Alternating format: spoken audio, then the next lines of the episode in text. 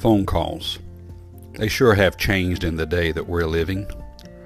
Cell phones are everywhere, whereas growing up as a child, the only phone we had was the one attached to the wall with a rotary dial.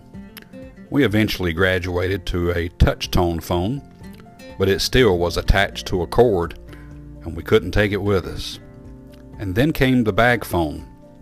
We could travel across the United States. Me and my sister did, and we ran up a phone bill. Today we receive phone calls from people we don't know. In fact, with as many robocalls as we get, we get phone calls from people that don't even exist. Dead air on the other end. Very frustrating. Frustrating to the point that you don't even want to answer your phone anymore. You're getting a call, and maybe you're getting the call. I don't know. I remember a phone call I got from my mother saying, You need to call Guilford County. And I was so excited because I got the phone call to come to work. I got a phone call one night from another lady. She's now my wife. That began the rest of our life.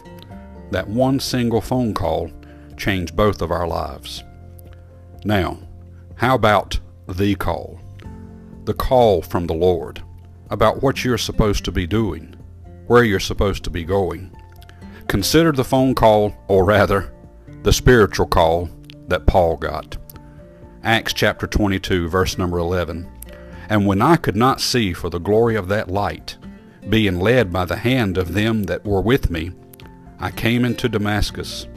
And one, Ananias, a devout man according to the law, having a good report of all the Jews which dwelt there, came unto me and stood and said unto me, Brother Saul, receive thy sight. And the same hour I looked up upon him, and he said, The God of our fathers hath chosen thee, that thou shouldest know his will, and see that just one, and shouldest hear the voice of his mouth. For thou shalt be his witness unto all men of what thou hast seen and heard. And now why tarriest thou? Arise and be baptized and wash away thy sins, calling on the name of the Lord.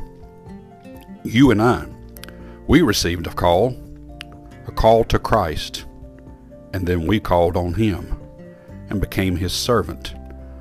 He became our Savior. So, yes, answer the call before it's entirely too late. Don't ignore the call from Christ. It'll be the first one and the only one that will ever matter. May God bless you and have a wonderful day.